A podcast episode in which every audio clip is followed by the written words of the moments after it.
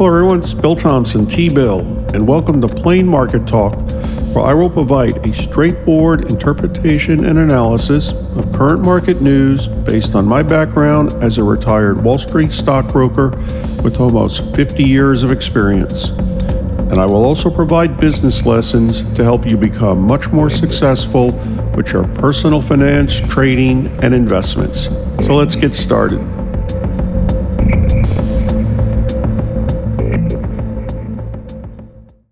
Hey everyone, it's Bill Thompson, T-Bill. Welcome to Plain Market Talk. Today is Friday, February 18th, 2022. Okay, we'll take a look at what's going on here with the markets in just a minute. Uh, Roku and DraftKings stocks taking some big hits today.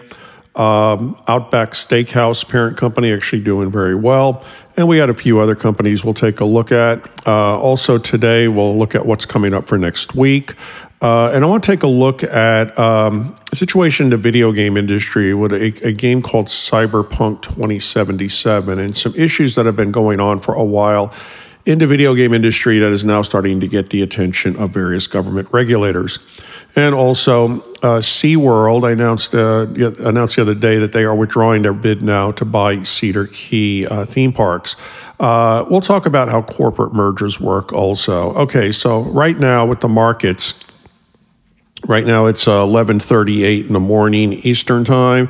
Uh, markets are basically down a little bit, uh, and the reason is uncertainty. The market does not like uncertainty more than anything, and the main focus is what you see on the news: the situation with Russia and Ukraine.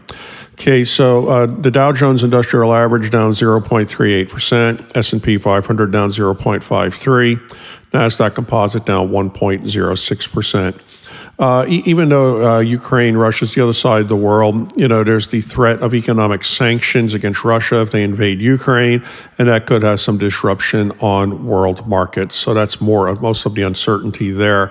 Um, so we'll have to see what happens there. Okay. Roku, uh, their trading symbol is R O K U for Roku, name of the company. All right. So they announced basically their, their numbers. Uh, we're still in earnings season. We're coming near the end of earnings season now. Uh, probably another week or so, companies will be reporting. And then what will happen is we'll be right back at it again uh, in, in early April as the first quarter of the year ends. Anyway, all right, so Roku is down 26.7% basically announced they've got some earnings issues, sales issues. They're getting increased competition from other streaming services. And analysts and financial um, investors seem to think those issues may continue on for a while. We'll have to see. As I've talked about previously, there's sometimes overreactions uh, to these kind of uh, events and news. So there might be some opportunities there. But they're getting, obviously, with streaming, there's just so much out there now. And people only have so many hours in a day they can spend, you know, watching uh, various services. So we'll see what's going on there. Uh, DraftKings, another one. Uh, they announced the same thing. Uh, basically, they've got an earnings issue. They think their losses going forward might be bigger than the markets anticipated.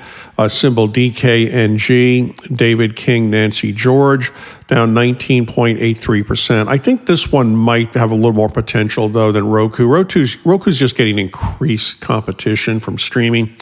But you know, the thing is, sports betting, that's what these guys do. Uh, it seems to be becoming more popular, uh, getting more and more regulatory approval. So you might have some opportunities with DraftKings. So keep an eye on that. All right. So we have those. Uh, then we have uh, on the other side, uh, what else did we have? All right. So basically, Out, Outback Steakhouse. They're owned by the company called Bloomin' Brands, symbol B L M N. Boy, Larry. Mary Nancy. All right. So they announced uh, basically says they beat their estimates by eight cents, um, eight cents a share as far as profits. And they also uh, restate, reinstated their quarterly dividend. They'd cut the dividends for a while and they reinstated those. And they announced a $125 million share buyback program. Uh, the way that works, company has excess cash, it begins to buy some of its own shares off the market. The idea is future profits are split among less shares. So this company is actually doing well. The market likes that news. Uh, right now, the stock is uh, BLMN. Let's see where they were up about 6% when I checked earlier, up 7.9% now. So uh, keep an eye on that. It's a relatively low price stock, too, at $24.27 a share. So there could be some upcoming opportunities there. Uh, all right, so let's talk about a few other things here and see what we got going on today. Uh, first of all, uh, next week, uh, the economic calendar. Markets are closed on Monday for President's Day.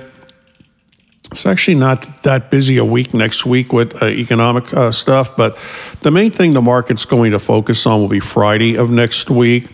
We've got a big inflation report coming out, the um, PCE inflation report, uh, Personal Consumption Expenditures Index. Now, I have covered that on previous sessions, what makes that different than the Consumer Price Index and Producer Price Index, but I will cover it again next week. Uh, this is the main inflation report the Federal Reserve looks at. So that's coming out on Friday, 8.30 in the morning Eastern Time. So keep an eye out for that. So that's our main thing next week. All right. Um, talk about this situation with um, SeaWorld and Cedar Key. Um, all right, so C- um, Cedar, um, that's the name of it, I always forget, Fun. Their symbol's F U N, Fun. Uh, and um, Cedar Fair, Cedar Keys Island here in Florida. Anyway, uh, Cedar Fun, F U N, uh, Fun is their symbol. All right. SeaWorld announced that they wanted to buy them. They, Cedar Fair does other theme parks. And they came in with an offer, forgot what it was, $60 a share, 58, whatever it was. And Cedar Fair said no, board of directors. So SeaWorld raised the offer and Cedar Fair said no again. So now SeaWorld says they're walking away from this deal. All right, here's how, here's how this works. Um, when one sometimes they're called corporate mergers, it's usually one company wanting to buy another. In a friendly merger, what happens is Company A, uh, these companies are run by board of directors that are elected by shareholders. Company A will approach Company B about, we'd like to possibly buy you. And if it's agreeable to Company B, then it's announced that Company A is buying Company B at a price higher usually than what the stock, well, always higher than what the stock is currently trading at. Because even though the board of directors can say yes, it ultimately comes down to the owners of the company, the shareholders. And they have to be given an incentive to be willing to sell their stock to Company A. But that's a friendly takeover, friendly merger, as it's called. As an example, when Disney approached Marvel years ago, Marvel used to be a separately traded company, MVL, uh, and Disney announced they would like a friendly takeover of Marvel. All right. Um, so here's what happened here. Um, basically, SeaWorld most likely approached Cedar Fair about an offer, and the board of directors didn't like it. So SeaWorld just made a public offer to shareholders. Look, uh, sell us the stock. We're willing to um, you know pay this amount, hoping it would be, then be approved by the board of directors of Cedar Fair. They said no. SeaWorld raised the offer. Cedar Fair's board of directors again said no. SeaWorld announced they're walking away from the deal. Now, what can sometimes happen, though, is what's called a hostile takeover. Company A approaches Company B's board of directors, we'd like to take you over, and they say no. And so what happens, Company A will then, it comes out of nowhere publicly to news, they announce a hostile takeover. So, uh, an example, if it was Cedar Fair, stock's trading around $56 a share right now. SeaWorld or another company could come in and just announce to shareholders, we're willing to pay $70 a share for the stock or $75. It's usually way over the current price. What they're trying to do is to quickly acquire 50.01% of the stock. They go around the board of directors, just sell us the stock directly. Once they acquire 50.01% of the shares, they now effectively own the company. Nobody can ever outvote them. So, what about those investors that owned a stock that have not yet sold? Well, we used to advise you might as well sell it because it's a done deal at this point. You're never going to get more than $70 a share for the stock, no matter how long you hold on to it. Uh, so you might as well sell it, get your money, and invest it somewhere else. So usually they, they do, but you always have a few holdouts. They're stubborn. No, never, I'll never do it. So you know what? 20 years later, they're still holding the stock. Like there's probably a few people still holding Marvel stock out there. Uh, and uh, then what happens? Eventually they die kids end up getting the inheritance, they get the stock, and they're like, well, what's this? Uh, it was taken over like in 1995 or something, $70 a share. He wants to cash it in for it. Yeah, go ahead. And they just do. So that's how that works. All right. So keep an eye out for that. All right. Cyberpunk 2077. All right. So some of you may be familiar with the situation, uh, but if you're not a video gamer, perhaps not. All right. This was a highly anticipated video game release. Came out in uh, November 2020, and big, big video game release, and it had all kinds of problems. The game, a lot of gamers said it was almost unplayable, and they were highly upset. You know, they pay sixty dollars or so for the game, and it's not working. There were so many issues with this uh, game that Sony eventually just pulled it off its PlayStation store. It, they were just dealing with a barrage of customer complaints, people wanting their money back. And so and the company's put out by a company called uh, the game's put out by a company called Project CD. That's a Polish company who've actually had some success over the years. Uh, well, anyway, on I believe it was Wednesday, it was Tuesday or Wednesday, uh, they finally announced a massive upgrade for the game. Uh, apparently, they fixed the problems from what I'm reading with the gamers. Uh, basically, this is the game they should have released in November 2020. So. Uh, most gamers saying it looks like it's working now but it was probably one of the biggest upgrades in video game history. All right, but here's the issue I wanted to mention. What's been going on for years with video game uh, video games? Uh, they're basically these companies are sometimes releasing these games to meet release dates that aren't finished. And then they say, "Oh, but we'll send updates and patches." All right, so you you don't see that in other areas of entertainment. It's not like you release a movie and then a month later, the company says, "Oh, here's the update. We finally finished all the special effects." Or imagine releasing a music, you know, I call them albums still, but CD, online, whatever. That's not finished, and then a month later, well, here it is finished. This has been going on for quite a while with the video game industry, and now it's getting the attention of regulators, even Congress. What's happened? with um, Cyberpunk 2077, there were class action lawsuits filed against this company, basically consumer fraud is what was being claimed. You released a game that was not finished and fraudulently sold it to individuals who can't play it, uh, and you knew that. Uh, so I know at least one class action lawsuit has already been settled. And there are now government regulators in Europe and even here in the United States beginning to look at this practice with video game companies pur- purposely releasing games that just aren't finished. Uh, so that's a problem by having specific release dates. Uh, I know Take Two Interactive, TTWO, Tom Tom William Oscar, they, they take a different approach. They're one of the most successful video game companies in history with Grand Theft Auto. Uh, they had a game, Red Dead Redemption 2, and they announced a few months for release it's just not going to be ready.